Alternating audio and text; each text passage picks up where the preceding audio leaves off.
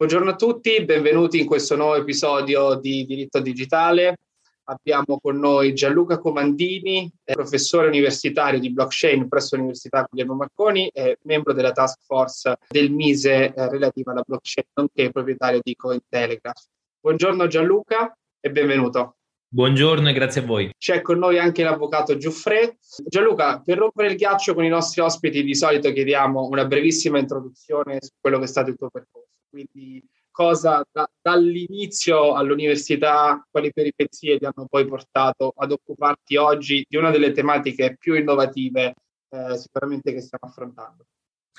Sì, io ho avuto l'enorme fortuna mentre stavo studiando economia all'università, o forse mi ero appena laureato, neanche ricordo, di, di incontrare su un treno un, un, programmatore italiano che però lavorava in America, che, che nel 2012 e mi iniziò a raccontare e a spiegare per la prima volta il funzionamento della blockchain e di Bitcoin. Nel 2012 neanche era minimamente arrivata in Italia e mentre lui me la spiegava da tecnico io la recepivo da economista. Il mix, il match eh, tra queste due competenze trasversali mi ha, mi ha permesso di riconoscere subito un, eh, un, valore aggiunto importantissimo alla tecnologia e all'applicazione finanziaria. Così ho deciso di essere il primo a iniziare a parlarne nelle università, in vari seminari, e sono andato avanti con conferenze per tantissimi anni, per i primi 4-5 anni silenzio totale eh, da parte delle istituzioni o del mercato, poi all'improvviso intorno al 2017 è esplosa la moda, la moda e ero quello indicizzato meglio banalmente, quindi ero l'unico che stava lì sul pezzo da anni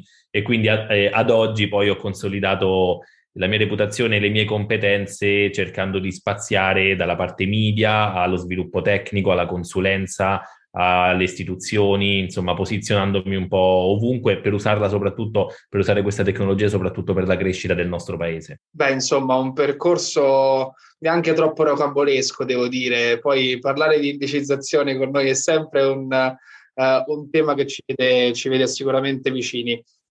come dici giustamente, il tema del progresso e dello sviluppo legato al sistema paese è legato all'utilizzo di queste tecnologie, quindi parliamo di eh, non solo registri distribuiti, ma anche le varie tipologie di applicazioni che la blockchain può avere in ambito industriale, ma in, nei più disparati ambiti, si passa anche per il government, i voti, quindi le applicazioni ultimamente sono tantissime. E una forse delle ultime applicazioni che vede anche da un lato l'utilizzo della blockchain è quella dei non fungible tokens NFT. Su questo ehm, Vincenzo rompe ghiaccio con la prima domanda. Sì, grazie. Eh, la prima domanda che vorremmo rivolgerti appunto riguarda questa tematica e gli NFT che eh, diciamo diamo eh, per conosciuta ai nostri ascoltatori e quindi non andiamo piuttosto nella definizione di NFT e che cosa si intende, ma da te ci interessa avere eh, un'idea, soprattutto sulla base di quello che è stato il tuo percorso, di quelli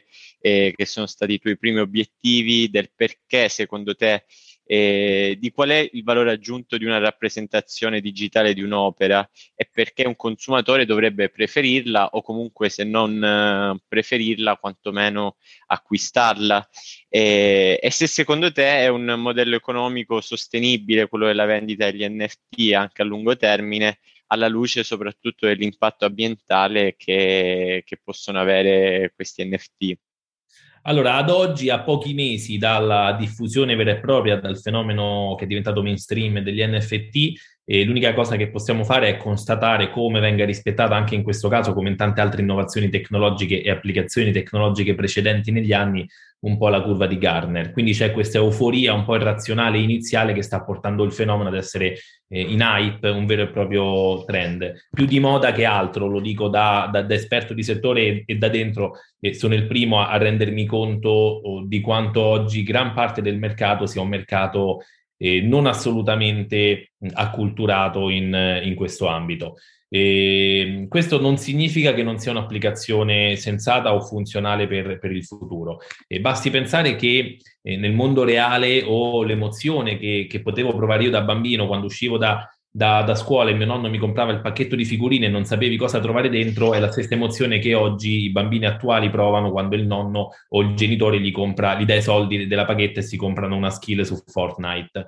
Quindi sì. eh, a livello di, di, di, metodologia, di applicazione tecnologica è totalmente diversa e una generazione non accetta l'applicazione dell'altra. Noi non riusciamo ad accettare che quello possa dare emozioni come loro non accettano che a noi potesse dare emozioni un pacchetto di figurine. Ecco, levando però eh, l'applicazione e la percezione eh, l'una dell'altra generazione, a livello di, di, di, emozione vera e propria la stessa identica emozione. La stessa cosa sta accadendo con gli NFT, cioè fino a ieri, eh, se qualcuno comprava un'opera d'arte o, o comprava una borsa di, di, Gucci o un capo firmato, era per poter, soprattutto per motivi di, di, vanità, cioè per poter farsi guardare mentre indossava quel capo o per poter, eh, se vogliamo, nel campo de, delle opere d'arte, anche per poter collezionare o speculare su quella determinata opera d'arte. Nel mondo degli NFT non cambia nulla di tutto ciò. Eh, si comprano spesso NFT che non hanno alcun eh, valore intrinseco o che non hanno neanche un'estetica eh, o che non possono neanche essere eh, guardati, per così dire, o potrebbero essere guardati senza il bisogno di comprarli, ma si comprano solo per poter avere quel diritto a dire l'ho comprato io, è mio, sono io che ho speso quei soldi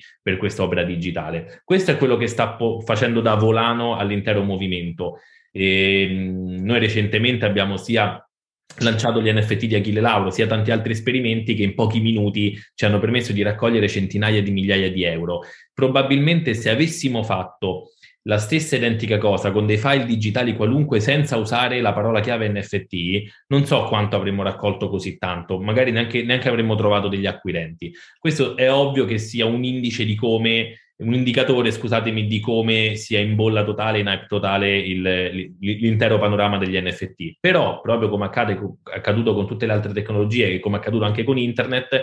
come c'è stata la bolla delle dot com e subito dopo sono partite invece le vere e proprie aziende o progettualità basate su internet che hanno cambiato la nostra vita. Stessa cosa io penso che accadrà con NFT, metaverso e quant'altro. Ci sarà prima o poi una bolla che scoppierà, subito dopo solo quei casi funzionali e realmente pragmatici e utili all'evoluzione umana mh, di, di, utilizzo degli NFT saranno quelli che andranno a consolidare sempre di più una fetta di mercato che si stanno prendendo e, e un domani continueremo ad utilizzare gli NFT ma magari utili- li utilizzeremo per certi scopi eh, veramente, veramente sensati. Al di là che già oggi in tutto il mondo e anche in Italia già si vedono i primi musei trasformarsi in musei di NFT, cioè ho già assistito ad una mostra dove all'interno di un museo storico italiano a Milano eh, vi erano questi mega schermi digitali dove tu potevi sfogliare gli NFT che, che erano stati acquistati o che erano stati messi, messi, in mostra. Quindi non cambia a livello concettuale dal mondo dell'arte o del collezionismo a cui siamo, eh, a cui siamo abituati,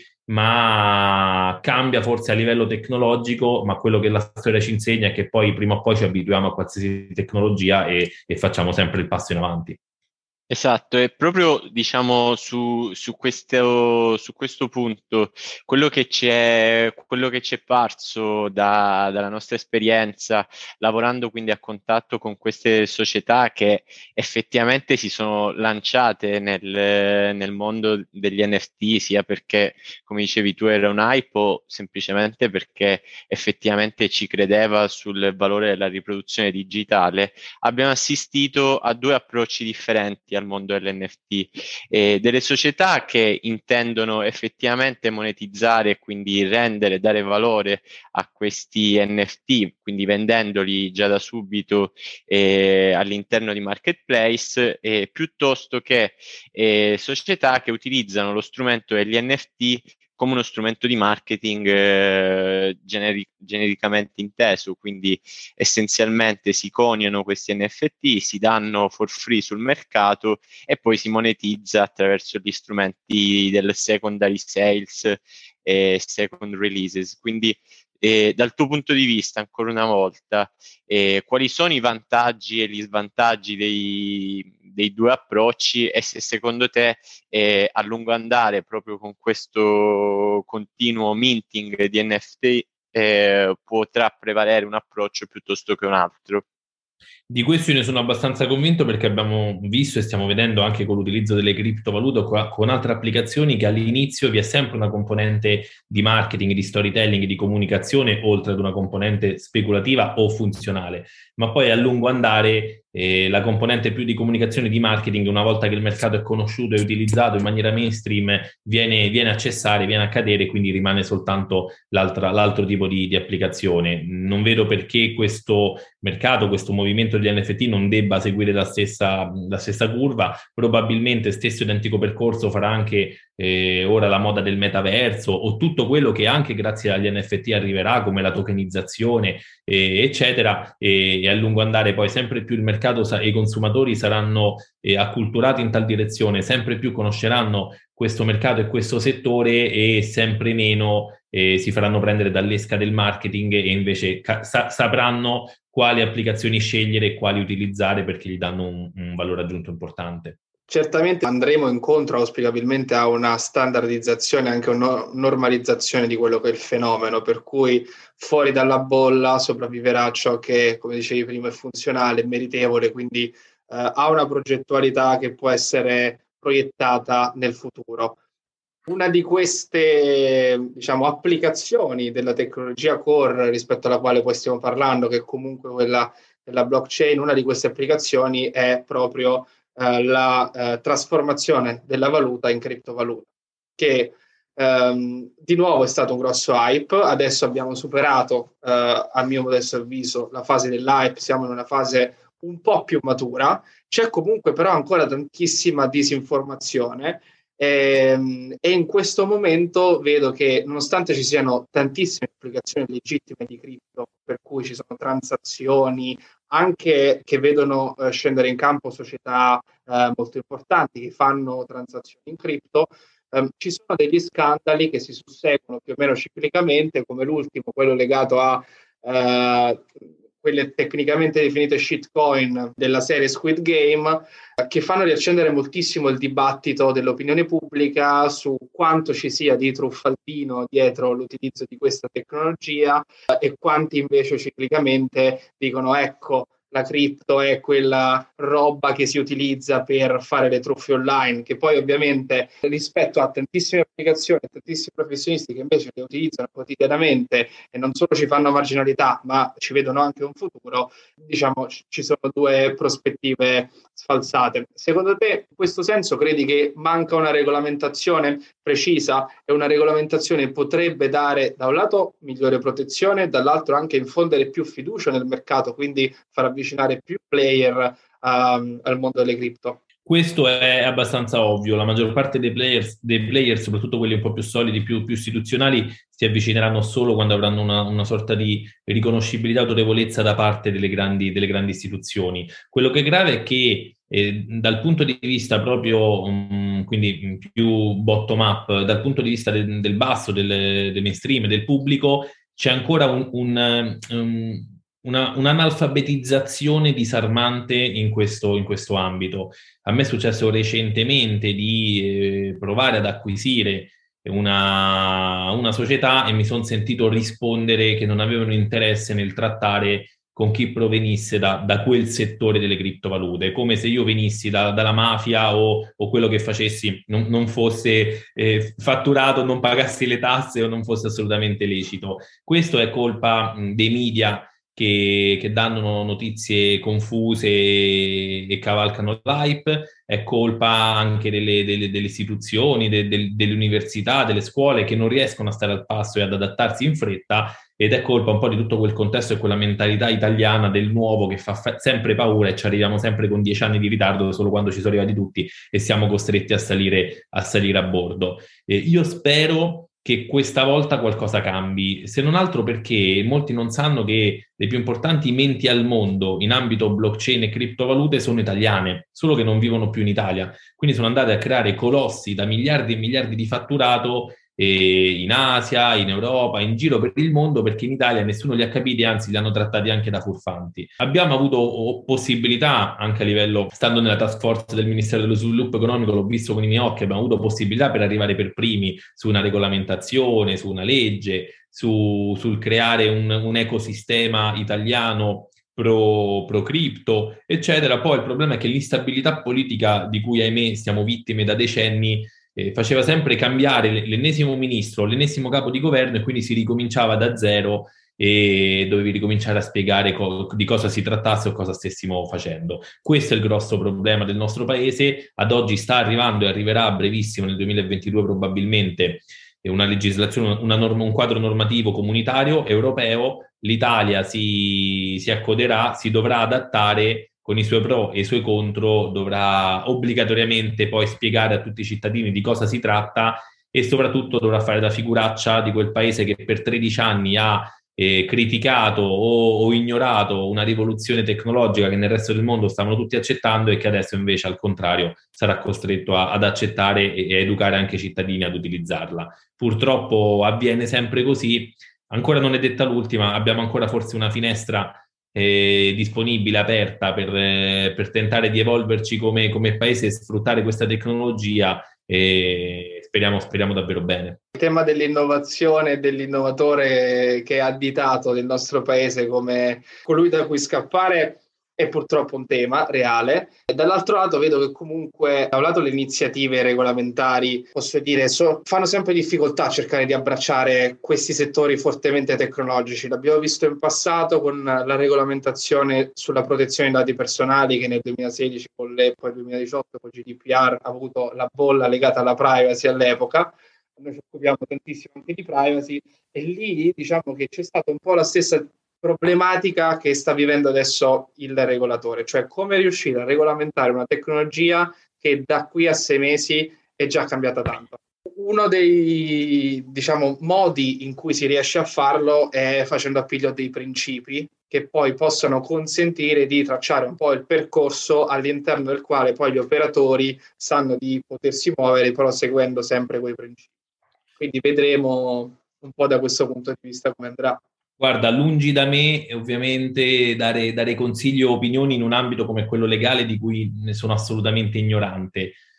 Però a furia di guardare e occuparmi di innovazione, io una cosa l'ho capita. Ho capito che comunque questo mondo eh, evolve e cambia ad una velocità impressionante. Ormai mh, tutta la tecnologia o i cambiamenti che avremo nei prossimi sei mesi saranno di gran lunga superiore agli ultimi 60 anni. Quindi le cose sono due da una parte dovremmo copiare il modello che funziona nel resto d'Europa delle famose sandbox, in cui cioè appunto delimitiamo dei limiti generici e molto ampi, quelli, quel, all'interno di quei limiti puoi fare quello che vuoi, se esce qualcosa di buono ti chiediamo come hai fatto e creiamo la norma su di te, altrimenti ricominciamo da zero. Eh, secondo, invece, secondo me ci deve essere un'accettazione e un bagno di, di, di umiltà eh, da parte dei legislatori nel riconoscere e accettare che i concetti, i diritti cambiano nel tempo. Cioè il concetto attuale di privacy, di copyright, di, di, di, chissà quell'altro diritto non è lo stesso di 2000 anni fa o di 200 anni fa. Alcuni sono rimasti sempre uguali, ma è un male, perché vuol dire che se il mondo è cambiato e il diritto è rimasto lo stesso per 300 anni, un problemino ci deve essere. Secondo me si deve riuscire, invece che ogni volta che, che, arriva una nuova tecnologia, cercare di incastrarla in tutti i modi possibili in una norma vecchia che è nata quando quella tecnologia non esisteva minimamente, si dovrebbe fare il contrario, si dovrebbe prendere quella norma e cercare di allargarla il più possibile per farci entrare dentro una nuova tecnologia che probabilmente ci renderà la vita più comoda e, più, e, e sarà sicuramente più utile alle nostre faccende quotidiane. Finché non c'è questo tipo di, di accettazione anche sociale, oltre che legale, non vedo realmente delle, delle speranze o degli spiragli eh, da qui a 10-20 anni. E purtroppo spero e mi auguro che la nostra generazione o la generazione dopo, che, che, sta crescendo con un tipo di linguaggio diverso, con un tipo di percezione e di attitudine diversa, possa essere la prima vera generazione eh, ad avere il coraggio di non riscrivere le regole, di di modificarle, di ampliarle, di, di, di, chiedersi, ok, c'è un qualcosa di nuovo? Cerchiamo di inserirlo in quel che di vecchio c'era e, e di dargli la possibilità di, di evolversi, di espandersi al suo interno, perché altrimenti se continuiamo a essere rigidi solo perché per cento anni si è fatto così e si è insegnato così e non si può cambiare nulla o ci vuole troppo a cambiare le cose, allora qui non ci evolviamo e ce lo insegnano tutti i pensatori più importanti del nostro millennio e anche di quello prima, forse che se non ti evolvi ti estingui. Bisogna trovare il giusto bilanciamento tra l'essere innovatori eh, il non essere troppo conservatori, ma allo stesso tempo fare tesoro dell'esperienza, e parlo ovviamente da giurista, l'esperienza legislativa pregressa è sempre un ottimo gradino da cui poi continuare a costruire, però giustissimo anche riuscire a trovare un modo per rendere flessibile le maglie del diritto e fare in modo che si adatti all'evoluzione della nostra società. Il nostro ministro Giorgetti di recente ha firmato il decreto attuativo del Fondo per lo sviluppo delle tecnologie, quindi parlavamo anche di come il sistema paese, l'Italia, sta cercando di andare incontro a questa tecnologia si parla di fondi per lo sviluppo di applicazioni di AI, blockchain e IoT, Internet of Things. Uh, una dotazione iniziale di 45 milioni di euro. Ora, a prescindere dalla cifra, quali credi che possano essere i settori in cui può essere di maggiore beneficio uh, l'utilizzo di questi fondi in Italia? Perché abbiamo visto moltissime applicazioni provenienti dall'estero, uh, con tante menti italiani dietro, che purtroppo sono spostate, ma in Italia secondo te quali possono essere i settori più promettenti nei prossimi due anni? Allora, mh, mm, permettimi di dire che sulla, sulla, questione del fondo parto sfiduciato per un semplice motivo, perché la prima volta che ho sentito di questo fondo era tre anni fa, io ero stato appena nominato nella task force governativa e si stava per lanciare questo fondo. Poi per tre anni nessuno ne ha più parlato, tutto si è silenziato, non è mai partito nulla, non è mai stato concesso nulla e oggi all'improvviso lo stanno ritirando fuori come una cosa nuova, perché questo è lo storytelling comunicativo che i media stanno utilizzando. In realtà è lo stesso identico fondo che era stato approvato tre anni fa. Quindi non è un bene che stiano lanciando questo fondo, è un male che ci abbiano messo tre anni a, a, a portarlo avanti, a farlo partire e che lo, se lo stiano riutilizzando come novità. Quindi permettimi di dire che non so se partirà davvero e se stavolta sarà quella buona. Al di là di questo, i trend futuri, in cui tra l'altro l'Italia è molto avanti, quindi potrebbe dire la sua a livello individuale di singoli individui e ricercatori, oltre ad essere quelli del fintech e della blockchain, sono anche, secondo me, intelligenza artificiale, robotica, space economy e, e ricerca genomica, cioè mondo del pharma, mondo dell'esplorazione sp- spaziale e tecnologie emergenti come intelligenza artificiale, IoT e, e blockchain potrebbero essere tutte eh, matchate complementarmente e, e, e cambiare veramente eh, il, il, PIL di, di, un intero pianeta, non solo, nostro, non solo del nostro paese. L'assurdo è che, e io sono stato a quelle trattative, quindi lo so, è che colossi globali questi, provenienti da questi settori hanno chiesto incontri al nostro paese per poter valutare di spostare il quartier generale qua, quindi di spostare le loro migliaia di dipendenti e assumerli in Italia, di pagare le tasse in Italia, cioè di, di avere l'Italia come paese, come paese amico. Questo perché? Perché tutti in tutto il mondo invidiano la vivibilità che c'è in Italia. L'assurdo è che in Italia c'è vivibilità, ma evidentemente non c'è, non c'è intelligenza, perché vengono rifiutate queste persone e queste persone poi sono costrette ad andare in Francia, in Spagna, in Germania, in paesi identici al nostro, confinanti con il nostro, che ovviamente ci fanno accordi e, e colgono queste opportunità. Ecco, io mi vergogno da, da, da anni di, di, tutto questo, cioè mi vergogno ogni volta di veder passare queste opportunità e non poterle cogliere, non poterle far cogliere al nostro, eh, al nostro paese. Quindi possiamo parlare di tutti i trend che ci pare, ma poi se non abbiamo il coraggio di accettarli quei trend, di investire in quei trend e di trovare soluzioni istituzionali e politiche per rendere l'Italia un ecosistema favorevole a quei trend, non, non andiamo da nessuna parte e il futuro sarà molto più cubo del nostro, eh, del nostro pre- presente. Per una volta che potevamo invece sfruttare un cambio epocale tecnologico così importante ed essere leader a livello mondiale e alzare di qualche punto il nostro PIL, sicuramente. Vedremo, sicuramente una bella sfida. Eh, giovani ragazzi, giovani professionisti come te, come me, come Vincenzo, sicuramente cerchiamo di fare la nostra parte. Noi lavoriamo un po' nelle retrovie, c'è chi si espone di più, c'è chi si espone di meno, però noi per esempio vediamo uh, moltissima contrattualistica legata a tematiche di questo tipo e anche un crescente interesse da parte di tutte le aziende italiane uh, a investire in, queste, in questa tipologia di tecnologie qui. Ultima domanda, che è una sulla quale sono particolarmente curioso, con tutta questa digitalizzazione, con il probabile arrivo del, del metaverso eh, presto o tardi, sempre di più beni e servizi vengono acquistati totalmente online, totalmente digitale. Pensiamo anche agli NFT che sì, c'è il lato collectibles da un lato sicuramente, attendere c'è chi parla di un modo per sostituire la proprietà tradizionale, un po' di dubbi a riguardo però vedremo. Pensi che c'è un'altra opportunità che stiamo ancora mancando, quella legata agli smart contracts? Assolutamente sì, io ho sempre detto, lo dico da anni, che gli smart contract siano forse una delle applicazioni più interessanti e sensate della tecnologia blockchain. Il fatto che noi lo stiamo vedendo così in ritardo e ancora una volta il resto del mondo invece è in anticipo o in perfetto orario è un grosso difetto per noi come sistema Italia. Eh, però secondo me l'accelerata che il mondo mainstream sta dando al metaverso, agli NFT, ai collezionabili e così via, darà di conseguenza, direttamente o indirettamente, per forza un boost importante al mondo dei, eh, degli smart contract e eh, non solo a livello di denaro programmabile, ma a livello proprio di azioni programmabili in generale. Quindi questo penso che sia una sfida interessantissima per, per voi legali, per tutto il mondo legale, ma non solo, perché gli smart contract vanno a toccare trasversalmente tantissimi altri settori. La mia enorme paura è come reagiranno questi settori cioè stile notai che arriva la blockchain che mina di farci fuori e ci chiudiamo a riccio e, e ostacoliamo l'innovazione, oppure eh, ci sarà un cercare un compromesso come ha fatto la SIAE che sapendo che, che, sarebbe stata annientata la blockchain, è stata lei per prima di investire nella blockchain e oggi porta avanti una delle piattaforme più innovative al mondo nel mondo del copyright. Quindi questo è il vero punto di domanda, perché quello che ci ha insegnato la storia è che l'innovazione, anche se le poni resistenza, prima o poi ti, ti schiaccia, insomma. Di sicuro. Poi ti posso dire, da legale che ha visto e toccato con mano da vicino il processo di sviluppo di uno smart contract,